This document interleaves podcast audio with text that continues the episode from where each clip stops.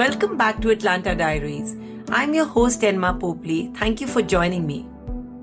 In Atlanta Diaries, we celebrate unique and inspiring stories of breakthrough women to help future generations create their own. If you want to know more about Atlanta or listen to more episodes, you can visit my website www.enmapopley.com. You can also share feedback or suggestions there. My guest today is Sandhya Rao. Sandhya is a staff attorney in the United States District Court Houston Division and vice president of the not for profit iBug Today. When Sandhya was only two months old, she was diagnosed with a rare brittle bone disease called osteopetrosis, which caused her blindness. But Sandhya grew up in a very supportive and positive household where there was never such a thing as self pity. And the mantra was keep moving and make the best of what you have. Sandhya graduated magna cum laude from Rice University and received a Doctor of Jurisprudence from the Stanford University Law School. Sandhya is awe-inspiring. She's on a mission to empower other blind people with tools to live their best lives and make their dreams a reality. Without further ado, let's listen to my conversation with Sandhya. Hi, Sandhya. Welcome to the show. Good morning, Enma. Nice to be here. Thank you for having me. I'm so inspired by your journey and all that you've done. So I just feel grateful that you've agreed to be a guest on Atlanta Diaries. I'm excited to be here. Lovely. So let's start with how did your early years shape your journey thus far? Okay. So my parents, my dad came from India to go to graduate school here. I know I'm going way back, but that's part of the story. so my dad came to get his PhD, and so he studied in University of Kentucky. Then they moved to Colorado, where I was born, and then we moved to Houston, where he started working at MD Anderson. I was born with a rare uh, brittle bone condition called osteopetrosis. Brittle bone disease, all the bones are very calcified. You would think, oh, calcium is a good thing, but no, too much calcium is not a good thing. So as a result, I, you know, break bones very easily. They've had to put long uh, plates and screws inside my femur, my tibia, all these, the long bones have been broken multiple times. So to give some stability, they put the screws and plates in there. So I, I like to say that I'm the original bionic woman. so that's the disease. And that as a result of the disease, also, they said that I would become blind by the time I was like a teenager. And so my parents were terrified so they said, okay, well, you can do this surgery to try to widen the optic canal. And they tried and they ended up damaging the optic nerve in the process. So I have no vision in the right eye. And then luckily they didn't try to do anything with the left eye. So I have very, very marginal vision in the left eye. Uh, as I went to school, went public school, and it was apparent that I couldn't read small print, obviously. So I was trying to read large print and it was very slow. And then I got to like second grade and they said, okay, well, she needs to learn Braille. And I was like, oh, no, I, I don't need Braille. I can see. Luckily, my dad could see, you know, how this path was going to be and that I really needed the tool. So the Braille was going to be the key to future ability to work and function in a you know society. So he actually learned braille first. And then he he taught me he was very dedicated. Even my sister would help me showing me flashcards. And there was a lot of support. And i'm thankful that they insisted on my learning braille because that really did shape everything after that I can only imagine how hard it must be, Sandhya, but it's just so beautiful to hear the kind of support you got from your dad and your sister, and that's amazing. Sandhya, share with us how come law? Like, how did you then take these decisions? How did you navigate them? Who helped you? So many questions come to my mind when I hear that. Okay, let's see. So, like I said, I went to public school and then I went to Rice University here in Houston. It's a small private college. And then it was kind of time to figure out, like, well, what do you want to do when you grow up? Right. And I always liked to write. I wanted to be a writer. And that was just something that I, I love to read. And they kind of go together, reading and writing. And so and my dad was like, Well, I don't know. Will you be able to make a living? You know, typical parents. My mom and dad were like, You know, want me to have a stable future. And so they said, Well, what about law school? And, and then I thought about it. You know, all my life, I've been kind of like the arbiter in the family, trying to solve their arguments. And of course, I did a lot of arguing as a kid, you know, just I was just the arguer. So we thought about it and I said, okay. So I applied to law school and I was accepted at University of Texas and Stanford Law School. And we were kind of torn because uh, the UT was a great school here in Houston, you know, so close in Texas. And then there was Stanford, which, you know, had a great name and that was also a great honor. We're just trying to figure out what was the right choice. And I finally I went to both schools to try to check it out. And it was just a very, you know, the environments were like one was a lot bigger, the UT was a lot bigger and a little more challenging. And as whereas Stanford was uh, a lot smaller and we really liked the environment there. And so then I was like, oh, I don't know about going to California.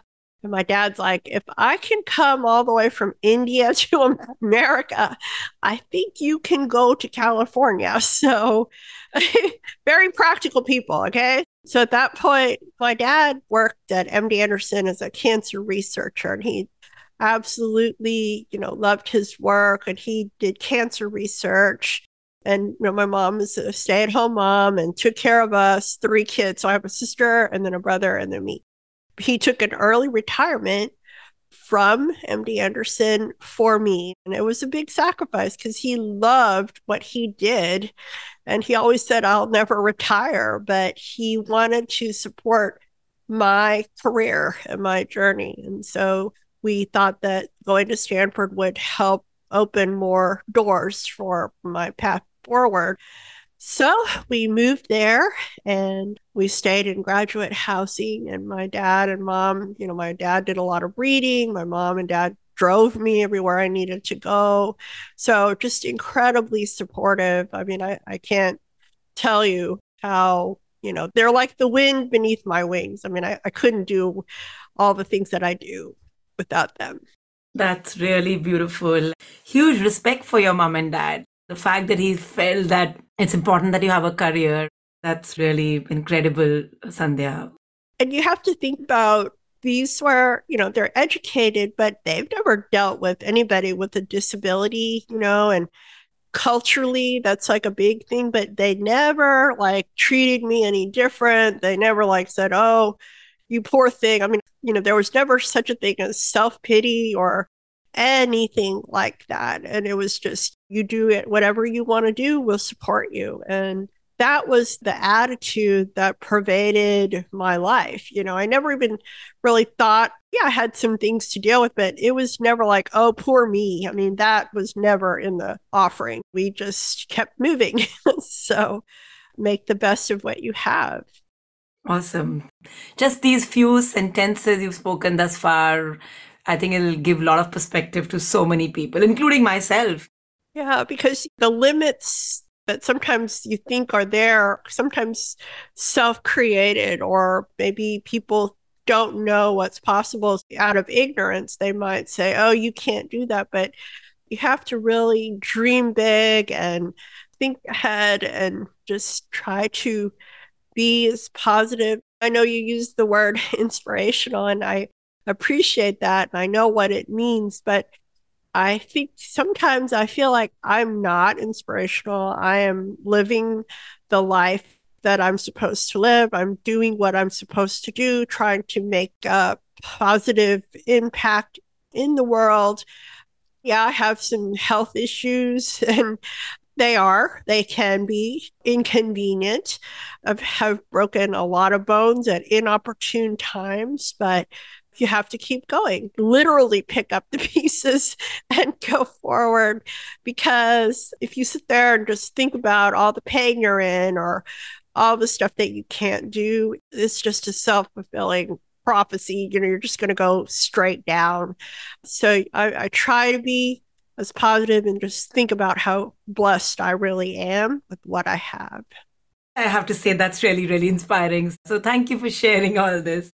Sandhya, let's shift gears a little bit. Was there any time in your life when you felt that this was a challenge? You know, when you moved into the real world, like, did you at any point feel that, or did people make you feel that there is a disability or a challenge? I mean, I had all these great opportunities. Rice University and then Stanford. First of all, just being in the real world, going to a public school. So you're around all kinds of people. And that's really important, I think, because it shapes you and shapes your outlook on, on life. And when I got to, to law school, and then we had to do these interviews, and it's like crazy. You know, all these different law firms come from all over the country. And I did 60 interviews in three weeks, okay, which was crazy. So then they give you offers and then you you get an offer to fly you out wherever the firm is and interview you. And it was always a, a challenge because you're trying to be quote normal, whatever normal is. And so you are trying to say, hey, I can do this just like everybody else. I would literally take out my braille display and my laptop and show the potential employers how I did things. I felt like the Avon lady. I think now kids probably don't even know what an Avon lady is, but I mean, there were a lot of questions that the employers couldn't ask you during an interview, like, how are you going to do this? And you know that's what they're thinking. So I went ahead and just put it out on the table like, hey, this is how I read, this is how I write, this is what I do. And then I think that helped open some communication. Whereas you don't know and they don't know, the unknown is scary. And I was definitely an unknown to them. You know, like, how is this blind girl in a wheelchair going to help my law firm. You know, that's what they want to know, right? But I eventually get some position at a law firm in San Francisco and one in Houston. And then I got a clerkship in Galveston to be a federal work for a federal judge. And that was just a really great experience for me. It was somebody taking initiative and believing in you because you need one person to give you a chance. And that's where I think the undergraduate degree and the law degree from Stanford really kind of opened the doors because those are known institution. They just want to know if you can do the work. So then you didn't take the San Francisco opportunity. So the first opportunity was Galveston then. So both were summer clerkships, but they did not result in a job. I didn't get a permanent offer from either one. And then I was like, okay, now what do I do? You know, because normally those lead to a permanent job. So that didn't happen. I mean, you know, you got to keep going. Luckily, I got this clerkship, and those are all basically you work in a federal court. This is at the trial court level, so you can learn all the proceedings, you watch trials, you prepare briefs. You get to work very closely with the federal judge. So that was a great opportunity for me. And the judge that I worked for, Judge Kent, he really believed in me and wanted to help me. You know, I love the way you said that you were proactive and you, in a sense, showed them empathy. Say, okay, let me answer for you what you might have in your mind. Let me just share with you myself. Yeah, because I mean, there is a lot of discrimination. You like to think that the world is perfect and fair and, you know, all that, but it's it's not. You have to overcome a lot of stereotypes that they may not even know that they had them. I always say you can check all the boxes. You know, I'm blind, I'm in a wheelchair, I'm a female, I'm Asian. I mean, I don't think of them as challenges. I, I think of them as just trying to educate people. And sometimes people say things and do things out of ignorance. And so I do my best to try to shed light on that. Yeah, that's really an interesting perspective. Sandhya, you know, you said there is discrimination whether we like it or not. Any anecdotes or any sort of stories where you experienced it and how did you navigate it? Oh, yeah. when I first started my job at the federal courthouse here in Houston, you know, it's like out of law school. So I was maybe like pretty young still, 27, maybe 26, 27. And I had a full time assistant, and her job is to read everything to me and so forth. And people would just assume that she was doing all the work. Then they would hand her papers, they would ask her questions like I wasn't there. And I'm like, I'm here. You know, I'm the attorney here. Okay. I am grateful for her help, but she's not the one making the decisions. Okay. And so there you go. There's another opportunity to ed- educate people and say, no, that's not how it works. I'm the person that you need to talk to. And that happens. I mean, a lot of times, you know, people just talk to whoever's next to me. They pretend like I'm not there but it gets better. I try to use humor to try to put people at ease with the disability. And some people come in and they're, because I'm blind, they're like, they don't think they can use the word see or watch.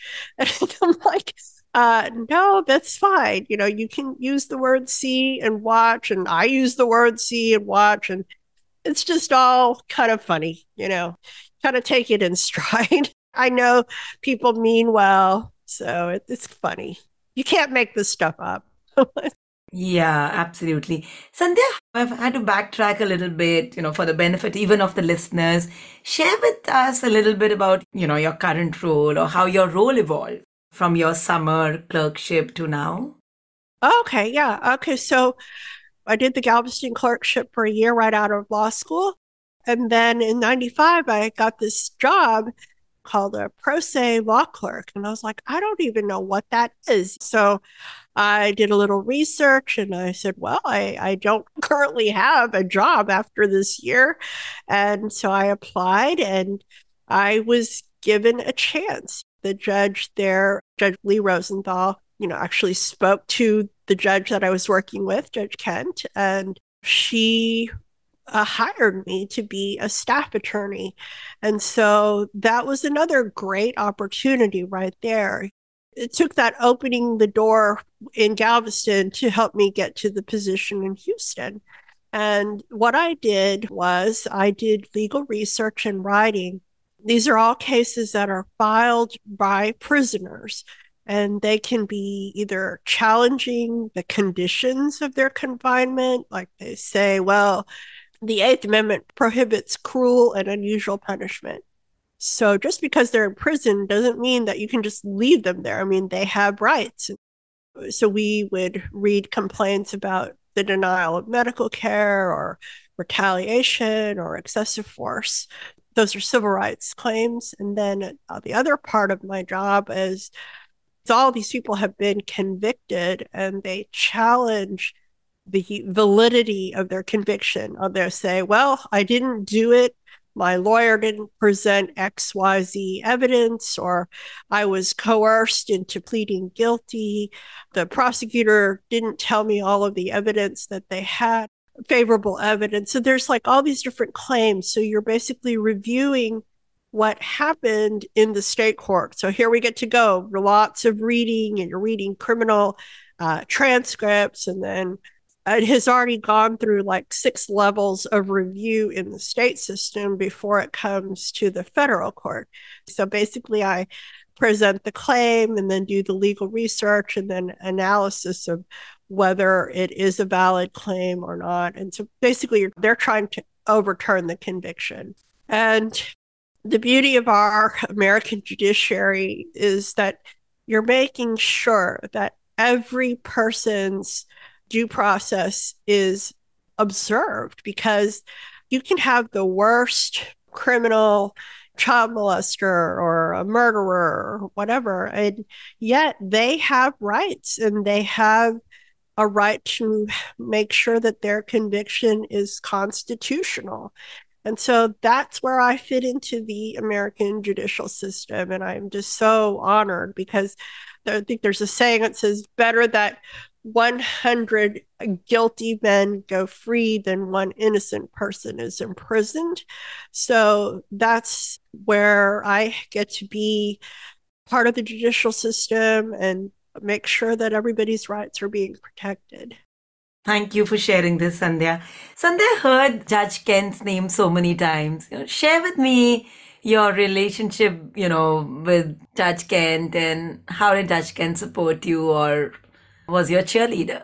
You know, I went for the interview and he is like a very loud, boisterous, you know, individual and very domineering, but he was just such a kind you know, gentle person. And he was so excited about my training, my credentials, what I had done to that point, and wanted me to be a part of his chambers. And I was just very blessed to have that opportunity. Got the job offer right on the spot. And of course, I said yes. and that just helped uh, open a lot of doors. And he was always very supportive. I remember one time nobody was there. My assistant wasn't there and my co-clerk wasn't there. And he came in to ask a question and I was terrified. I was like, oh, I, I don't know. And, you know, and he asked the question and I was able to answer it. And it felt good because when you're young, you don't have a lot of confidence. And that helped me kind of realize, you know, I can do this. You know, I don't need somebody all the time Absolutely. Sandhya, when you were in Galveston, mm, your parents came with you even there? Oh, yeah. We had a beach house in Galveston. So we were uh, living there. And then what happened? Oh, yeah. Well, this comes back to the bones. So I started the clerkship in September. And then in December, I had a fracture.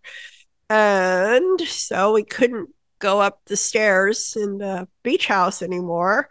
And so I had to have a surgery. And then I was commuting. My co clerk, he was wonderful. We would meet in the middle from my uncle's restaurant.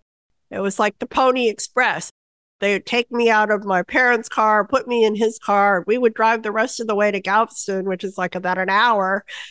And then we do the whole thing in reverse in the evening. So it was pretty crazy. And then I actually had another fracture in June of that next year. So it was a tough year, but we made it through and kept going. But I had a really good relationship with the judge and um, with my co clerks, my assistant. So I got to see how trials worked. I mean, that was really very intriguing.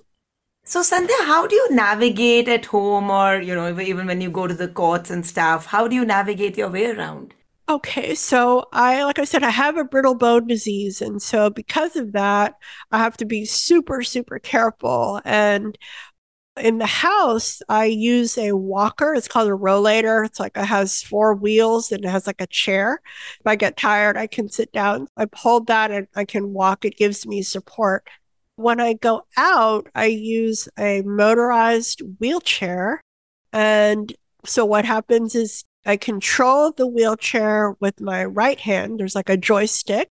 And then the left hand, I use my cane that I mentioned and I move it back and forth in front of me to gauge there are any obstacles or steps or so forth like that.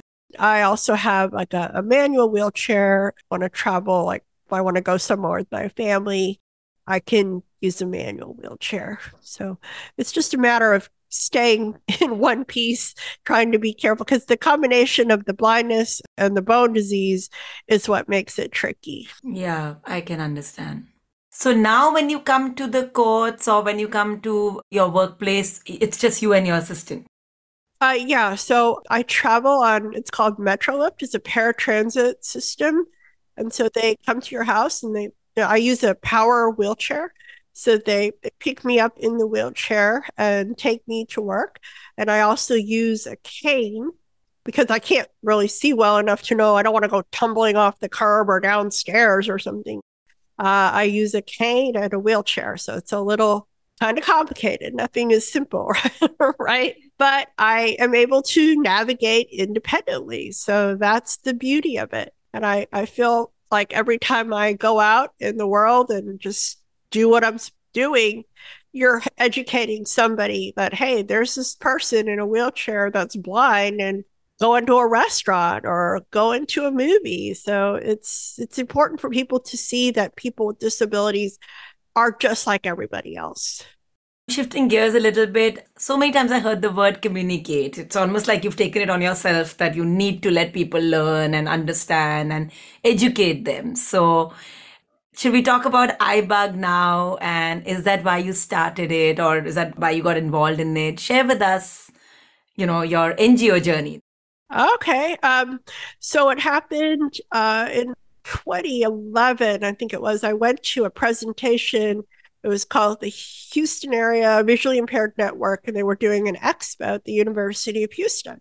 And there was going to be a presentation by this guy who was a NASA engineer, and he was going to talk about the iPhone. And I was like, okay, sounded pretty cool. So I went, the room was packed, and there was this guy just doing all kinds of things with his iPhone, texting and doing the surfing the internet and calling his friends and and I had my sad little Razr flip phone and I couldn't really do anything. I could barely I could make a call, but I couldn't check my messages. I would have to ask my nieces for help and they'd say, "Oh, you know, I'll do it for you. You know how kids are, teenagers, right? they, they don't show you, they just want to do it and move on.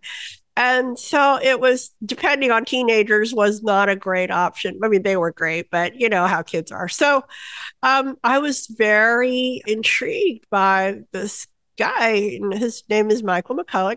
So it turns out he worked at NASA for 35 years and he started losing his vision due to glaucoma and he got his iPhone and there were accessibility features built into it called voiceover. And so he thought it would be a real game changer for blind people. And just think about, I mean, people that are not familiar with blindness don't realize how much technology a blind person needs to function on a daily basis. You need like a braille calendar, a braille watch, or even like a some device to read a book for you, a tape recorder, something to take notes with. So it just goes on and on. There's so much stuff that you need, right, to live. And this iPhone was able to just give you all this functionality in one device. And so several people were asking him after the presentation, like, hey, you know, we want to learn how to do what you're doing. And that's how it got started. Like about a month after that, we started meeting on a monthly basis, and then it started on a weekly basis. And so that was in 2011. And I took an early role, started getting involved, and we became a nonprofit and to try to increase our outreach. And uh, we have all kinds of programs. We have training on the iPhone, training on the Mac, training on Android devices.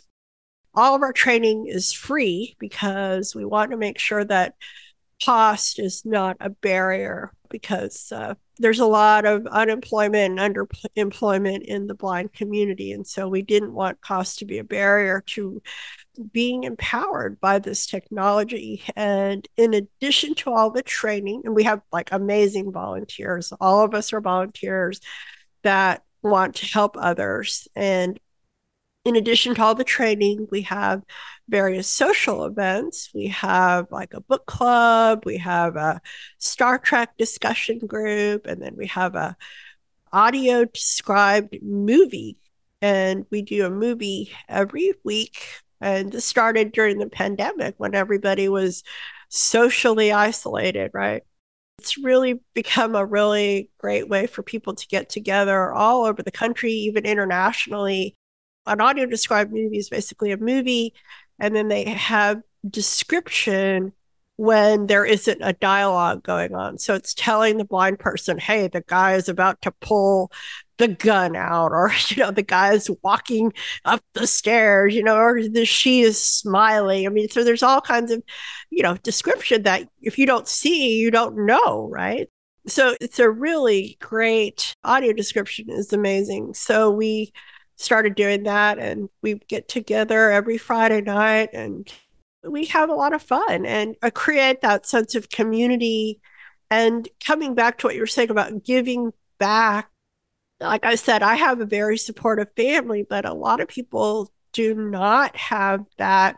And I feel like our iBug, it's the iBlind users group or iBug today, we provide training and opportunities to be more independent and to also connect with others. And it's just a beautiful thing because we've created this family. I really feel like it's a family. I mean, they know when you're sick, they know when something's wrong just by the tone of your voice, you know.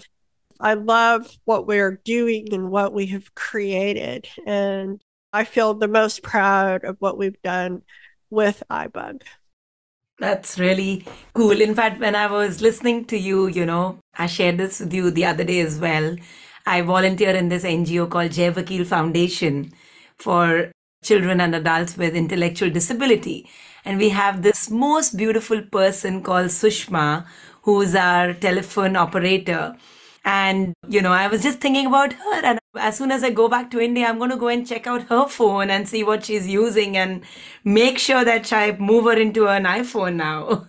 Yeah. I mean, that's the beauty of the iPhone is that every iPhone has the built-in capability. You don't have to go and add something to it to make it accessible. So Apple has really got a commitment and Android devices are moving along swiftly but uh, the Apple has kind of been in the market a lot longer as far as accessibility goes. So, but the technology is expensive. And so we're trying to develop a program where we can provide some of these devices free of cost. That's one of our goals. And like I said, just continue to provide the training.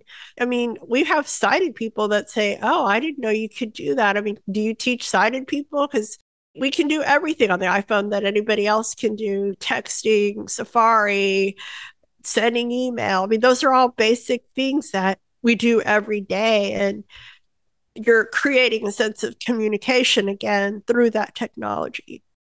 Our tagline is empowering the blind through accessible technology training. So that's really what it's all about is people giving them the tools so they can reach their potential, whatever that is. So powerful. So, Sandhya, that means when you sent me messages or accepted my calendar invite or confirmed to me, was it all done by you through your assistive technology? Yep, absolutely. So, what it is, I'll just briefly explain. So, when you see your iPhone, I'll just use the iPhone because you're familiar with that. So it has various icons, you know, on the screen, and then you you say, okay, I want to open Safari, and you touch it, right, and you open it.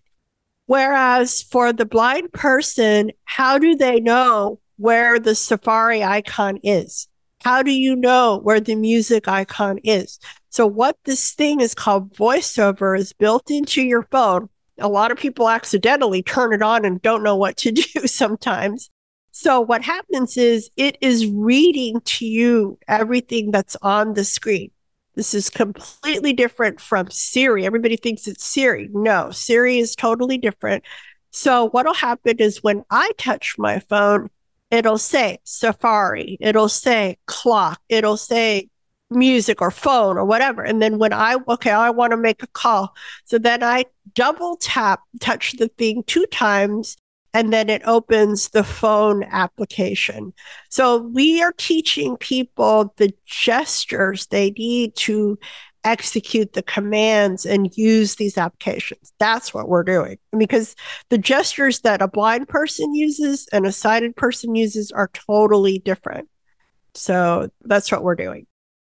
Wow, that's amazing. Sandhya, I'm going to ask you a flip question. Who is your inspiration? Like, who's your role model? Who inspires you? oh, let's see. I'd have to go to my parents, of course. My dad and mom both. My dad, again, you know, left India to come here to go to graduate school and came with $30 in his pocket, you know, and worked so hard to raise his family. And that is just amazing. My dad always says, do your job, even if they wouldn't pay you and you still love it. That's when you know you're at the right place. And that's what I believe. And my mom, I didn't really know this story until recently. I mean, but my parents like i said didn't have a lot of money when they got started so he they already had my sister in india and he couldn't afford to bring them and so she had to wait like 18 months so she's traveling with this baby from this little town in india they had to take a bus and a train and at some point they got on like a lorry like a big truck and they had to get all the way to bombay to travel she didn't know English. So she was taking this big adventure. And I was just like, how did you do it? You know, I think that took a lot of courage on her part, raising three kids and one of them with a disability and just moving on, you know, and she had health problems. She has asthma. And I think it's just resilience. You move forward. You don't sit there and dwell on anything negative. Everybody has problems, but I think the two of them together are just like amazing. They are tremendously committed to their family. Even now, I'm not a baby anymore, but they are still taking care of me. And I'm just so blessed to have them. So lovely. And then who is your best friend? I mean, I have friends, I have people that I work with that, you know, are supportive. I think it's really important to surround yourself with positive people that make you want to be a better person. So I don't believe in negative naysayers. I kind of distance myself from them. So, you know, my brother, my sister, I've got my nieces, you know, nephews. So it's just like I have this huge support network. And so I'm really, really blessed by that. Since you talked about naysayers, Sandhya, were there any naysayers in your journey and you then intentionally decided to just move away from them? Any anecdotes, any stories which made you more strong in that resolve?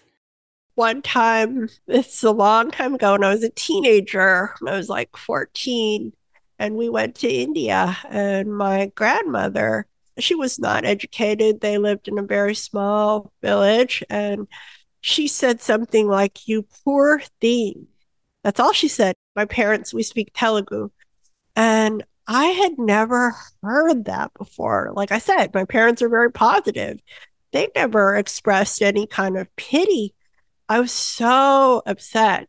Thinking back now, it's like she didn't know any better. You know, she she really did think that this is God punishing me and, you know, God punishing my parents and all this stuff that they have learned in their lifetime. But at the time, I tried to run away, which is like ludicrous. But I was, I had a fierce temper and they still give me a hard time about it. I was like, you know, this is a little village and my, me and my brittle bones. And I was trying to get away because I was so upset. But luckily, nothing happened.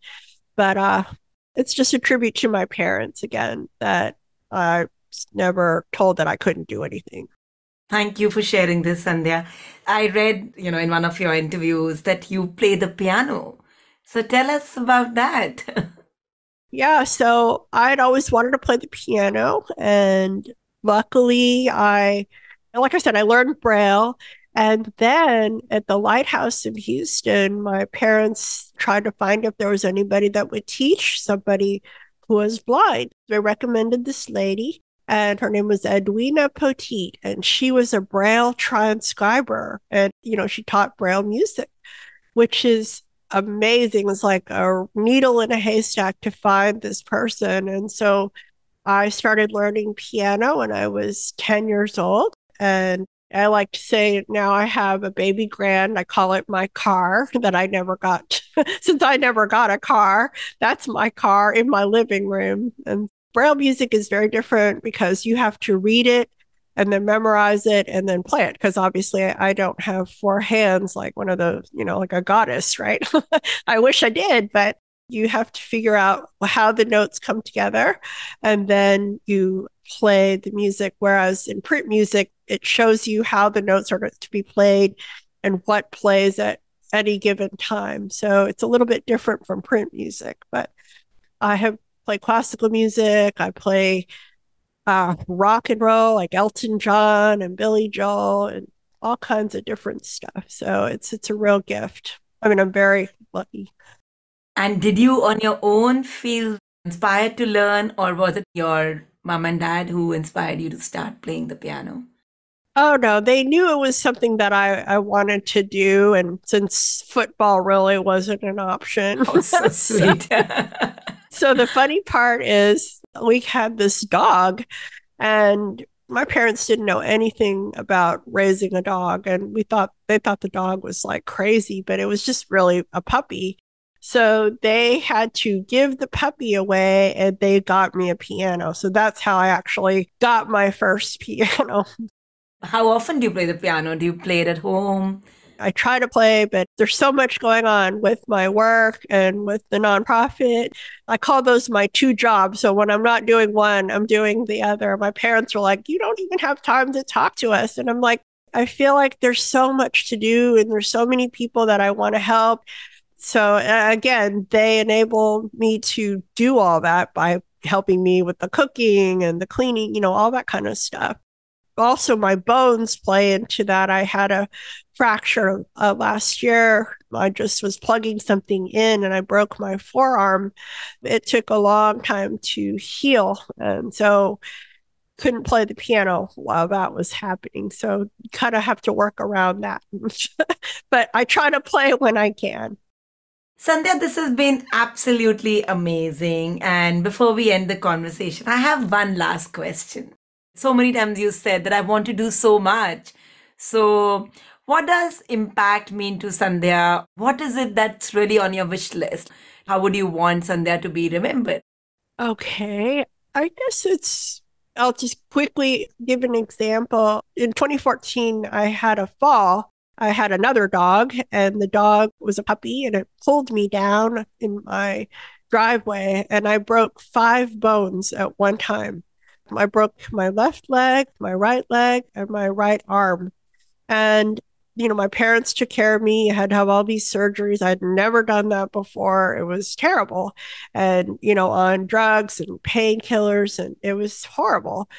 There was two months of terrible pain and suffering. But I tell you this because I kept thinking when I get better, there's so many things that I wanted to do. Obviously, I wasn't doing a lot, but even with all that, like two weeks after that, I was working. And the thing that I want to know that people should remember is you just always have to keep moving forward. Don't look back. I mean, the past is the past, you know? So moving forward, I want to give people the tools that they can live their lives, their best lives, and make their dreams a reality. I mean, I've had so many opportunities, and I want to help other people do what they want to do so that they are fulfilled. You know, maybe it's sending a text to their grandchild or reading a book on their own or traveling to a movie, you know, on the transit system. I mean, it's not always great things. It's always little things are what empower us. And I feel proud when I can make my own cup of tea or make my own breakfast. I mean, it may not be a big deal to anybody else, but I did it myself. And I know that I can survive. I'll be probably surviving on oatmeal and tea, but that confidence, you have to have confidence and belief in yourself and giving people the tools to accomplish their potential. That's really beautiful. Sandhya, since Atlanta Diaries is a place where we learn and unlearn our definitions of success and achievement, any parting thoughts for young leaders or aspiring leaders as they transition? Ah, uh, I would just say really think about what you love and what you want to do. And don't let people say oh you need to do this or you need to do that. They mean well but ultimately it's your life and you need to do the thing that you love because that will ensure that you are doing the best possible. If it's something you don't love you're not going to be doing your best and that's how our society is going to be enriched by all these people that are doing what they love. So I think it's just really important to follow your heart and you have to be realistic. Have a plan, you know, dream and then make a plan and how are you going to accomplish it? So it's several steps, but always keep sight on what your dream is. Thank you, Sandhya. Thank you for walking this journey with me. Thank you. Thank you so much. It's been a lot of fun.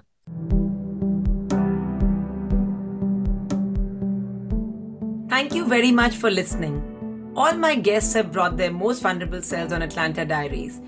And even if a small segment of these conversations can help champion the journey of one person, it's going to be really worth it. I do have a request for you. Please share this podcast on your social media and with your family and friends. Our society is constantly evolving, and Atlanta Diaries must too. I really appreciate if you can leave your feedback in the form of a review or a rating. These are impactful and rousing stories that need to be shared far and wide. See you next time for another one on Atlanta Diaries.